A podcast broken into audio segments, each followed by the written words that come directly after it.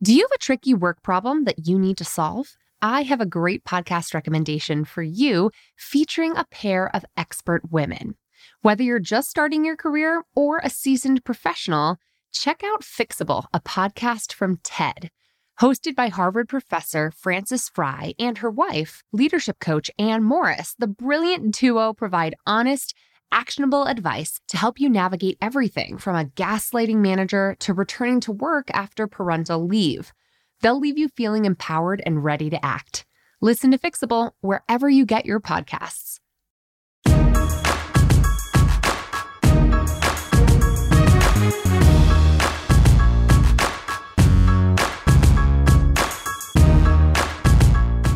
And welcome to the Bossed Up Podcast, episode 234. And wow, has it been such a traumatic past few weeks. If you are a regular listener to the podcast, you heard last week from the incredible Jessica Sharp, who guest podcasted last week all about how to advocate for diversity and equity in the workplace. And last Tuesday's very special, very unusual episode of ours all about our plan for active anti racism. In the wake of George Floyd's unlawful death, murder is another way to put that, and just all the, the protests that have been happening in the past few weeks, it just felt like the right time for us to re examine how we can be better and do better. And I encourage you to do the same in your own lives, in your own families, households, places of work, and communities to everyone out there protesting. I raise my fist in solidarity with you. I appreciate you. We see you. We support you. And on today's episode, another very special one, I'm excited to introduce you to Tiffany Wright, who we featured at Bossed Up Bootcamp in the past, who is exactly who I think our listeners need to hear from right now. Because as much as we want to be in the streets, be making noise, be advocating, and be protesting, we also need to take care of ourselves so that we can be in this for the long haul. So, buckle up if you are in need of a little self care, if you're looking for an expert opinion on how to sustain your ambition, but also how to sustain your motivation around such horrendous systemic change that we need around things like police brutality and racism in America and in the world. This is an episode for you. Tiffany is a mental health professional and author, speaker, a self love ambassador from Inglewood, California. She obtained her BA in sociology and a BA in psychology from the University of California, Davis, and her MS in social work from Columbia University in New York City. She's facilitated healing, educational and professional workshops, seminars, trainings, and events for universities, high schools, social service agencies, and community membership organizations in the US and abroad, including at Bossed Up Bootcamp, on the topics of empowerment wellness, trauma, and mental health. She is the founder of the platform, The Be Life, the and that's the B E L I F E dot com, which promotes self love and mental health awareness through events, training, and media content. She's the co founder of the social enterprise organization called the COCO Coalition, which we will get into today. She's a registered associate clinical social worker in California, specializing in trauma, grief and loss, eating disorders, intrapersonal conflict, and relationships focusing on online therapy and ecotherapy, nature based therapy. And really, it's an honor to have her on the podcast today to share her insights as a mental health practitioner uh, into how we can how we can be radical and be good to ourselves along the way. So, Tiffany, welcome to the Bossed Up podcast. Thank you for having me. We are so delighted. I mean, I appreciate having worked with you in the past at Bossed Up Bootcamp, how you bring such a great perspective as a therapist, as someone who knows this stuff. And I think now more than ever, we need to hear from women like you, Black women, but also women in a position of telling us how to deal with some of the collective trauma that everyone's experiencing and that Black and Brown folks in the US are especially experiencing in an acute way right now. How first of all, how at the at the risk of sort of asking a basic question here, how are you holding up? How are you doing? How are you sustaining yourself right now? I am holding up pretty well because I've mastered restorative practices and self care mm. for myself. Um, in general, I would definitely say I'm more exhausted emotionally and mentally than normal. Mm-hmm. However, because I am very intentional about resting and stillness time and mindfulness practices, you know, I don't feel as depleted as I probably would if I didn't have those restorative practices. Mm. And I, I, think you mentioned to me on the phone yesterday, you were like, I like to take naps on my Tuesdays in, in the oh. midst of my busiest days. Is that one of those practices? Yeah. So I take naps between sessions, not all of them, but one of my focuses with clients is trauma. So I am doing a lot of heavy lifting for intense processing sessions. And so it takes a lot on a physiological level for a person to be present and in tune mm. to another person's emotions. It's a it's a skill set a very intense skill set. And it's not just listening, it's paying attention to fluctuations and it's being able to keep composure when another person is crying or being able to just notice the little things that a person who's not clinically or professionally trained would be able to do. Um, so it, it takes mm. more effort. And especially during a time like this, I have a diverse caseload, but most of my clients are Black. So they're in sessions crying but I'm not mm. crying. I'm trying to keep it together to be able to save space for them. And so it takes a lot of energy to even keep myself from crying, so to speak, to be able to hold space for them. So, yeah, so like naps are something that I'm really big on. Chinese herbs, I'm really big on. Water, I'm really big on. Um, and stillness time and journaling. Those are all my like really big culprits. Awesome. That is such a good punch list for folks looking for ways to sustain themselves right now, yeah. right? Because you and I were talking a little bit about the concept of even discussing mental health mm-hmm. in the age of racial division, racial conflict, which of course is as American as apple pie. This is nothing new, mm-hmm. but when it is leading the headlines right everywhere you look, every social media platform I open. Uh, how do you counsel black and brown folks, especially, but also white folks and others and everyone on just managing their own mental state when it feels like the world is on fire? So, one thing that I've just know to be true is that just as humans, everyone wants to feel seen, wants to feel heard, wants to feel validated, and wants to feel and be understood, not just feel mm. understood, mm. but be understood. That is the foundation of all work that I'm doing with clients, no matter what's going on in the world. Because I build such intentional rapport with my clients, we do a lot of focusing on regulation, uh, emotional mm. regulation. So, like learning how to self soothe yourself when you're having intense emotional experiences, but also just learning how to be really transparent, really honest with where you are, and check in with your emotions. And so, that's so important to me because it doesn't matter what end of the spectrum you are, what ethnicity you are, where you're coming from, how informed or not informed you feel, how involved or not involved you are. Like this is impacting people in some way. And so the things that I focus on with my clients is okay, I want you to identify your feelings, but let's explore all the reasons you feel that way. And when I mm-hmm. hear things like shame coming up, or I hear things like not feeling feeling invisible, or not feeling valued, or feeling uh, worthless, or feeling hopeless, or feeling guilty, I try to tap into my clients' strengths that I know that they have. I try to tap into a place of reminding them of the work that we have done and how they can bring that work into the the current space, right? Because at the mm. end of the day, race-based trauma is not the same as childhood trauma, is not the same as trauma that may have come from a natural disaster, but at the end of the day, there's a removal of safety.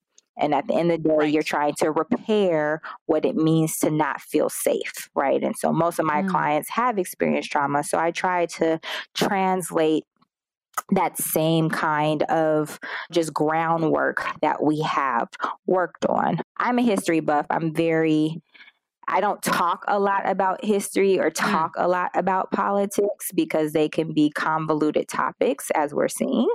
But I'm very knowledgeable and and from my own knowledge of education or being well traveled or just how I grew up, there's a lot of context that I have that I think mm. the average person doesn't when things like this come up. So I don't have the same type of shock that other people have because all that's playing out, like you mentioned, is just history. Mm-hmm. All that's playing out is what's been playing out for centuries and centuries and centuries are just at a different level of consciousness that it's impacting people in different ways now. Mm-hmm. And so I really try to bring that context within these last two weeks into my sessions to help my clients, especially my non black clients who have been carrying so much shame and, and feeling like, how did I not know this? Or I haven't been doing anything, or I haven't been speaking up as much as I could, and this, that, and the other. And I'm like, guess what?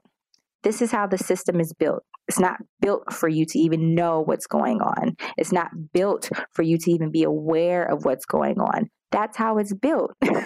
and that's right. the experience that people, whether black, brown, anything in between, Everyone gets that experience. You're not supposed to know, it's not supposed to be obvious. And so, just really trying to help them from that space. And okay, well, you have these emotions. So, what can we do? What do you want to do with the emotions? And that's how we move forward and stuff like this. Yeah, that's a really good reminder one of the things you said that really spoke to me is that lack of safety, mm. which is so much more visceral right. for black and brown folks than yeah. white folks, right? Like I've been having those conversations with white people too, which is I feel guilty, I feel bad, I feel full of shame for not already knowing this stuff. And that's one kind of rage or or strong negative feeling that's coming mm-hmm. up right and some mm-hmm. of us are pissed mm-hmm. finally as we should be consciousness raising, right, is part of social movements always yeah, in terms absolutely. of getting people agitated and getting people out in the streets and making things happen. Right. But that removal of safety for black and brown folks is so overwhelming, I would imagine. Right. I saw a video recently of a young girl just crying, talking to her parents, mm-hmm. saying, The color of my skin puts me in danger in this world. Right. And what do you say to someone like that? Like when I remember the Sandra Bland incident, I was co hosting a podcast at the time with Bridget Todd. And I remember reading the news with Bridget, who looked at Sandra Bland's background and said, That could be me, right? Mm-hmm. This this woman was moving across the country. Mm-hmm. This is like this is not a far away, disparate other. How do you get up each day, especially as a woman of color, right. knowing that justice is not always guaranteed. I don't know. I mean, how do you move through that kind of fear? Yeah. Well, for me, I don't live my life in fear, and that's part of the my resistance. Yeah. I've been talking about it a lot on my IG activity that I do Monday through Friday called Grounded in Gratitude.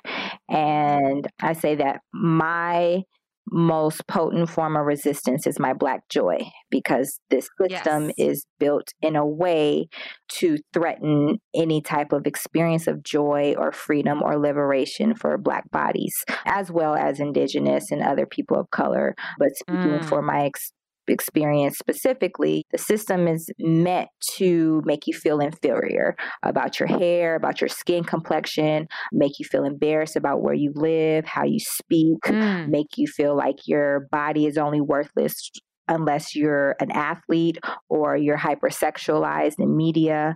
It's meant to not make you just feel like a whole worthy of joy human being. And for me, my radical resistance is experiencing joy. So I don't experience life through fear, also mm. because I am very much connected to a sense of purpose. I'm mm. very connected to my value. And from a very spiritual perspective, I believe that every person in existence, part of their life is dedicated to themselves and their community, but also to their ancestors that paved some type of path and opportunity for them. So that's how mm. I move about my life life. And if I'm constantly living from a place where I feel I'm living in fulfillment, I'm living in joy, I'm living in connection, I am living in purpose, essentially. Yeah. I could be removed from this earth and I feel like okay with my life because it was full. Yeah. And so Wow. that's why I don't live from a place of Mm. fear intentionally. Now, of course, there's Right. very simple things that happen. Like if I'm in a car and I see a police within 100 feet of me, my heart re- my heart rate starts increasing. My chest starts beating out a little bit more further. I become hypervigilant, right? Like that's the physiological response to Mm. lived or witnessed traumas. That's what PTSD looks like. And that is the fear that most Black bodies carry that they don't feel comfortable seeing police, being around Yeah. police. And it may even be like that being around certain other groups. It depends on the person. So Right.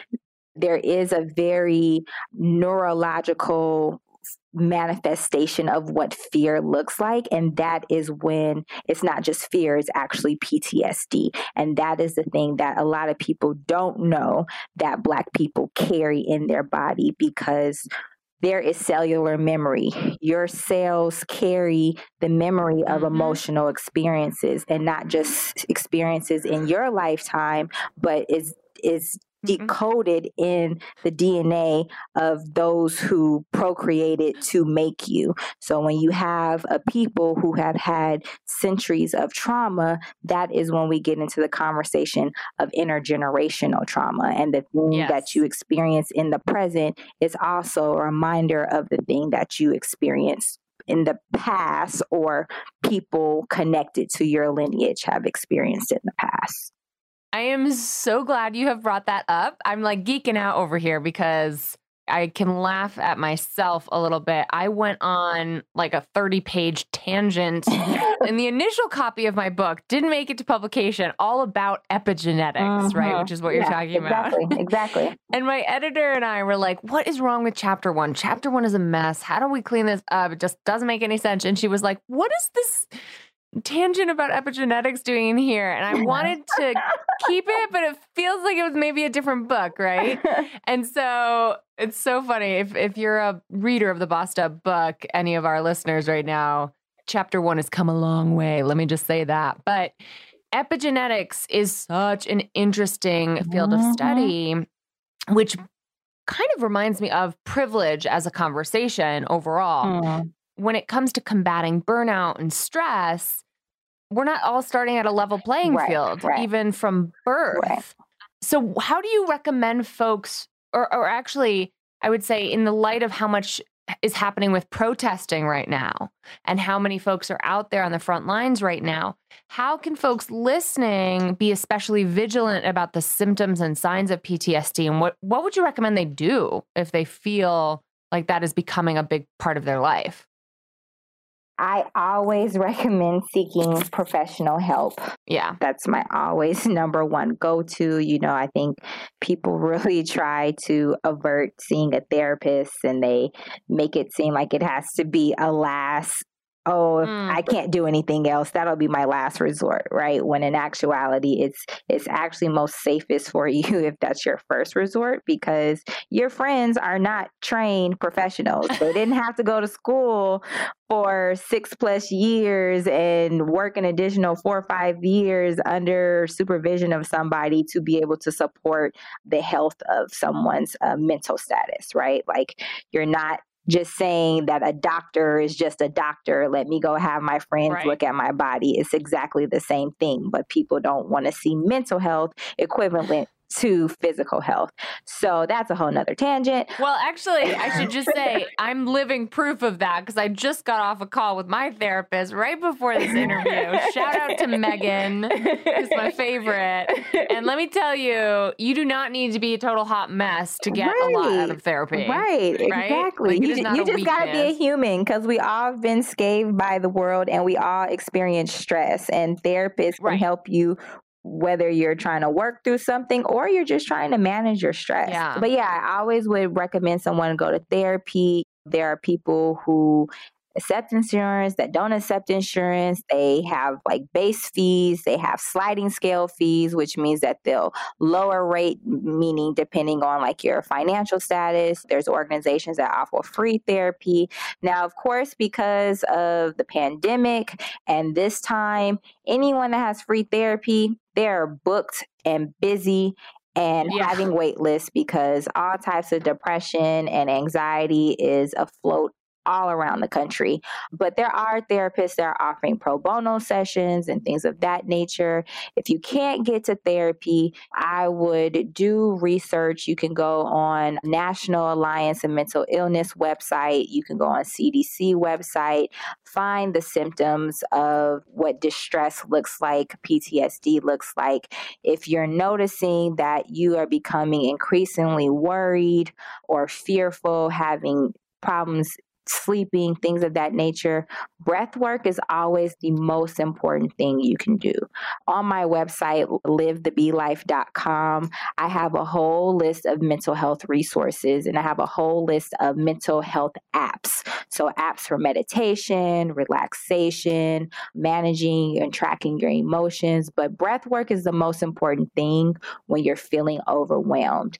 If you mm. can also decrease sensory overload, that means dimming down lights. That means not looking at screens. That means diminishing sounds that you hear. All of those things also increase the brain's activity and thinking, oh my gosh, I need to be alert. I need to be alert. So, if you can decrease your sensory overload during these times, it's really important. Freaking mm. stay off social media, people. Limit the social media. Limit it. I need you. Limit I need you in okay? my earbuds saying that. Limit the social media. I mean, listen, how the brain works, it knows danger. It doesn't mean that danger has to be living, breathing right in front of you. Danger right. can be activated sensory wise when you're watching TV, when you're listening to something, when you're reading something. This is what people don't know. So, constantly looking through the news feeds and looking at comments and looking at the news and looking at articles, that also adds to sensory overload and learning how to pick and choose what you stay updated on, when you stay updated, and and managing that is really really really important i would also say rest like rest mm. is really mm. really important when your body is feeling overactivated overstimulated by things and then some other just restorative practices finding meaning that can help you in in this time so finding meaning in what's going on finding mm. meaning in how you could give back whether that is supporting another person whether that is listening to another person if you don't feel like you have the emotional capacity to do that you could read you could offer somebody something like giving is is actually a very natural part of the human experience because mm. we are mm. social creatures and so that can actually right. be a really really helpful uh, coping tool. I would say coalition and community building. During these times, we could feel so overwhelmed that we can isolate and shut down, or this can activate you feeling invisible even more. So that's why right. being connected to any type of community is really important. I want to ask you on that note about the Coco Coalition. Yeah. Which I, am looking at your website here. I really was thinking about this when you were talking about your Black Joy mm-hmm. as a form of resistance. Yeah. Right. Coco is this social enterprise, it says here, dedicated to curating holistic, safe, and empowering opportunities for women of the African diaspora to connect, grow, and thrive. And it looks incredible. Your vision is to create a world where Black women and girls connect, grow, and thrive. Tell me about the Coco Coalition. Oh my gosh! Look at I just got goosebumps just hearing you, hearing you talk about it. So, Coco, we actually it, formally established it in 2018. When I say we, it's me and two other really close friends, Mimo Haile and Jasmine uh, McGee, and it it actually started from an event that we launched in 2015 in response to the Sandra Bland murder.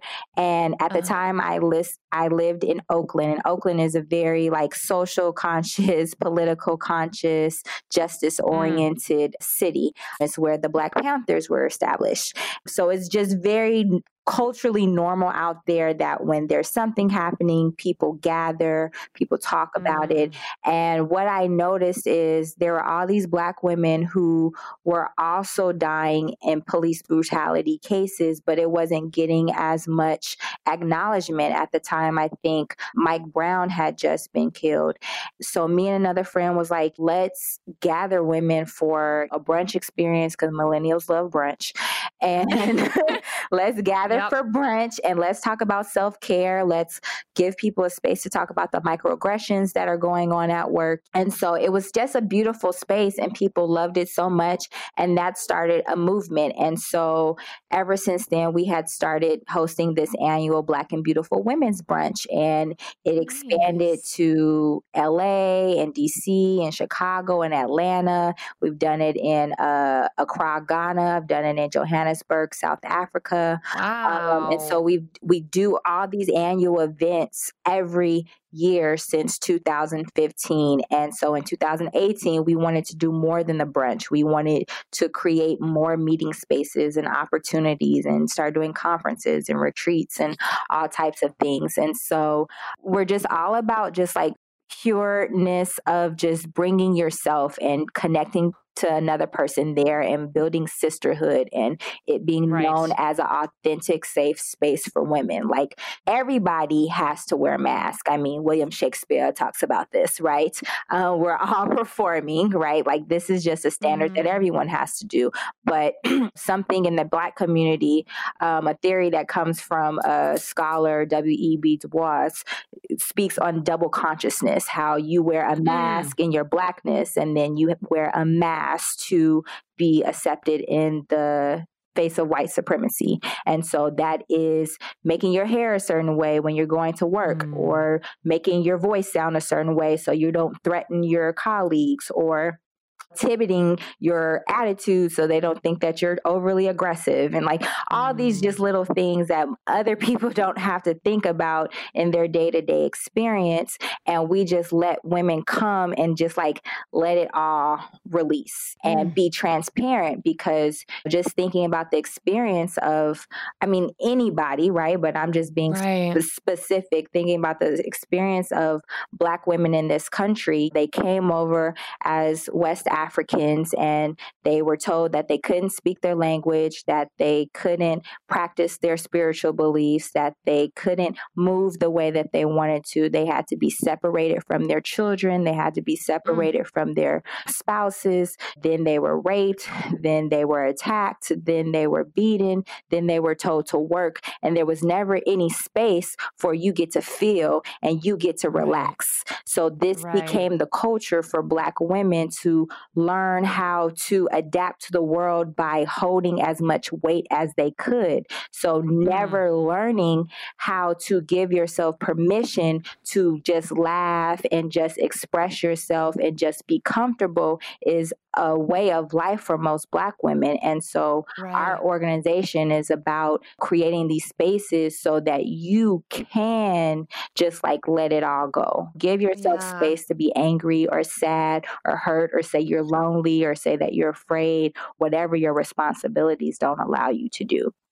so that's what coco was all about yeah i mean it sounds so aligned with your philosophy around Black joy and that agency, yes. right? That agency inherent to you taking your power back over your own choices. Yeah. And also as a therapist, right? right? You you create space for people, you hold space for folks. Mike, I guess my one of my final questions for you is why this? Why have you chosen this work for your life's work? Why have you committed to creating space for others in your life's work? Because I almost hear in you describing that trajectory of right African American mm-hmm. women in the US, mm-hmm. I hear you also saying, yes, I'm going to be my my resistance is my existence and my joy, but also you're holding space for so many others Why did you choose this path for yourself? Simple outcome of being a wounded healer. I grew up in as much love as there could be that there could be, but there was also a lot of dysfunction, substance abuse, emotional abuse, verbal abuse, selective abandonment or physical neglect from parent. And so I I grew up in yes, a lot of love um, and care, but also a lot of dysfunction. And when I had my therapist at eight, I felt like she saved me from myself. Mm. And in I had suffered depression ever since I was a child. I had my first suicidal ideation at seven, and they were pretty oh, normalized for me. And I noticed that. And once I stopped trying to actually engage with the ideas and just like let them play, I saw like, oh, this is just how I am. Like this isn't just something going on. This is just how I am. And mm. and I had a fascination with human behavior. And so I said, I want to be a therapist. I want to ha- be a voice for children who don't have a voice or just for people. And that was always the thing that drove me and when I when I went into my studies and I just became more aware of who I was as a person and just how human mm. behavior is in society and all the stuff. I also created space to learn about African history, African American history, and all these things just became a passion for me. And so mm. in my 20s, when I was in college and I started having my own therapist and doing my own work, I really started getting tapping into mindfulness. And just in my own journey, I just really saw how much I like evolved in a way that the average person probably wouldn't. And I mm. and I mm. and I witnessed my healing and I was intentional with my healing and I experienced it and the more grounded and rooted I became, the more clear it became that I wanted to create that for other people. And the more clear I became in that, I became even clearer in what my personal mission and my personal purpose is in this world world. And it came to me that it is to break cycle of dis-ease, mm. dysfunction, and struggle mentally, emotionally, spiritually, and financially. And once I came to that place, everything for me was about aligning with that purpose. Yeah. And so that's why everything manifests in the way that it does because I saw the impact of the trauma that my mom experienced. I saw the impact that my grandfather experienced and other people in my family. And my mother died two years ago at 56, and she survived multiple rapes, multiple sexual assault, DV relationships, abuse in so many ways, shapes, and forms. And I saw how it killed her. Like she died from a pulmonary embolism, but I do know that all the chronic illnesses that she developed, I'm more than sure that they were connected to her traumas and mm. other people in my life. And so I just really became committed to like, I want to help people release the emotions yeah. that kill them. I want to help people release shame and anger and sadness because these are the things that Western medicine doesn't tell you actually kills you or helps right helps foster cancers and cardiovascular diseases, not being able to have the tools to release these emotions and this stress. So I can go on about that, but I know that we're at the end. um, yeah, but well, yeah, like those lived experiences and understanding that is what drives me all the time. And even in the midst of times yeah. like this, where people feel heavy and they want to carry weight and they're angry, I'm like, there's space for that. And I need you to take care of yourself. Like you right. can hold the duality of being angry and being grateful. You can hold the duality of being angry and sad and finding space for joy in your life. You can do both because if you hold on to just one emotional experience, that's the thing that's going to kill you before somebody even touches your body. Mm, I think that is the perfect takeaway to end on, Tiffany. It is so clear to me that you walk the walk, that you are on this journey, and that you are having the impact that the world really needs right now. So I'm so honored to know you, to have collaborated with you, to just have your voice heard by our listeners. That's exactly what our folks need to hear right now. So thank you. Thank you for the work you're doing and thank you for joining me. Thank you so much for having me and thank you for the work that you do. I really appreciate it. Awesome. I'm going to drop links to your Instagram, to Coco, to your website in today's show notes so our listeners can follow up and keep up with the brilliance that is Tiffany Wright. Thanks again, Tiffany. Be well, and we will be in touch. Thank you. Now, I want to hear from you, boss. How are you taking action and sustaining yourself along the way during these troubling times. I'd love to encourage you to weigh in in the Bossed Up Courage community or in the comment section of today's corresponding blog post, where you can also find all of the links to today's show notes and everything that Tiffany was talking about. We will link to. That's at bossedup.org slash episode 234. And if you've got a boss move of the week to share, a win of the week, some way you're making progress, whether it's in your own life and career or in your community. We want to hear from you, as well as those folks who have career conundrums for us to unpack on future episodes. You can call the Bossed Up Podcast hotline at 910 668 BOSS or 2677. And now it's time for this week's Boss Move of the Week. Now, for this week's boss move, I want to share some of your great responses from my Fierce Friday check in from this past Friday in the Bossed Up Courage community on Facebook. If you're familiar with the Courage community, you know that every Friday I ask you, What have you done this week that made you feel fierce?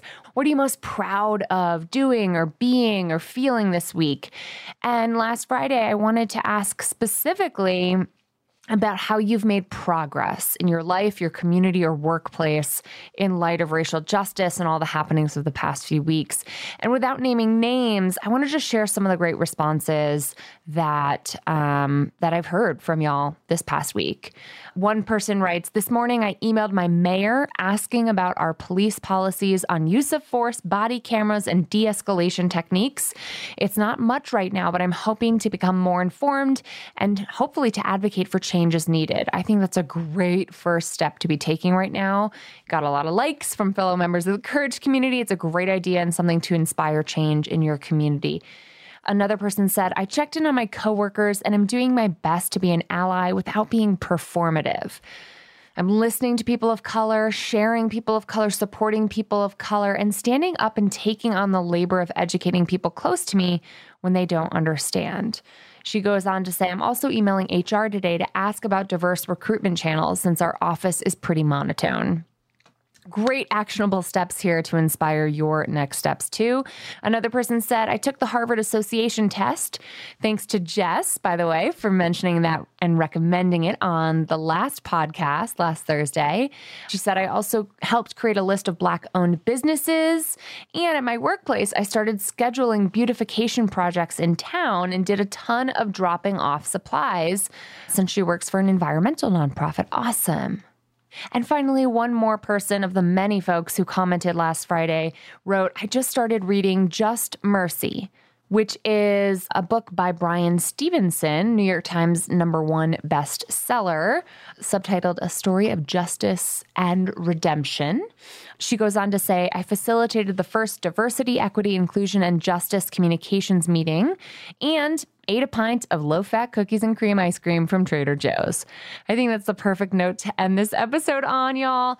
Do what you can for the world right now and then do something for yourself. I want to echo Tiffany's excellent sentiments here today and say, in order for us to change the world, it starts with changing ourselves, right? And it, it also requires taking care of ourselves. So think about what radical acts of self care you can bring to your life, to your day, to your week, and get out there and let's let's make some changes really happen, and let's make them happen in a sustainable way. Thanks as always for listening. If you know someone in your world who could use this episode right now, share it. You can share it from right here in your Apple Podcasts app, if that's where you're listening, or share it via our website, bossedup.org slash episode 234. Until next time, keep Boston in pursuit of your purpose, and together we'll lift as we climb.